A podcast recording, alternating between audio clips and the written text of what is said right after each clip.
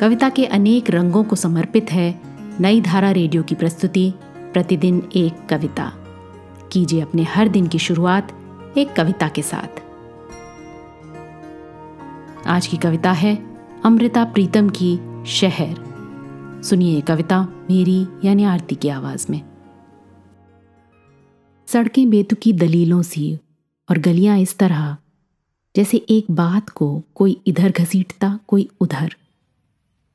हर मकान एक मुट्ठी सा भेंचा हुआ। दीवारें किचकिचाती सी और नालियाँ जो मुँह से झाग बहता है। ये बहस जाने सूरज से शुरू हुई थी, जो उसे देखकर ये और गर्माती। और हर द्वार के मुँह से फिर साइकिलों और स्कूटरों के पहिए गालियों की तरह निकलते और घंटियाँ हॉर्न एक दूसरे पर झपटते। जो भी बच्चा इस शहर में जन्मता, पूछता कि किस बात पर यह बहस हो रही?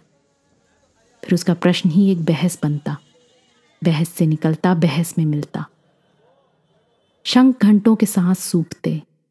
रात आती, फिर टपकती और चली जाती। पर नींद में भी बहस खत्म न होती। मेरा शहर एक लंबी बहस की तरह है। आज की कविता को आप पॉडकास्ट के शो नोट्स में पढ़ सकते हैं। आप जहाँ भी प्रतिदिन एक कविता सुन रहे हैं वहाँ अपने कमेंट्स शेयर करना ना भूलें। अगर आप चाहते हैं कि नई धारा रेडियो की ये प्रस्तुति हर सुबह आपके व्हाट्सएप पर आ जाए तो हमें इस नंबर पर मैसेज भेजें। Seven four two eight seven seven five three seven six कल एक और कविता के साथ फिर मिलेंगे।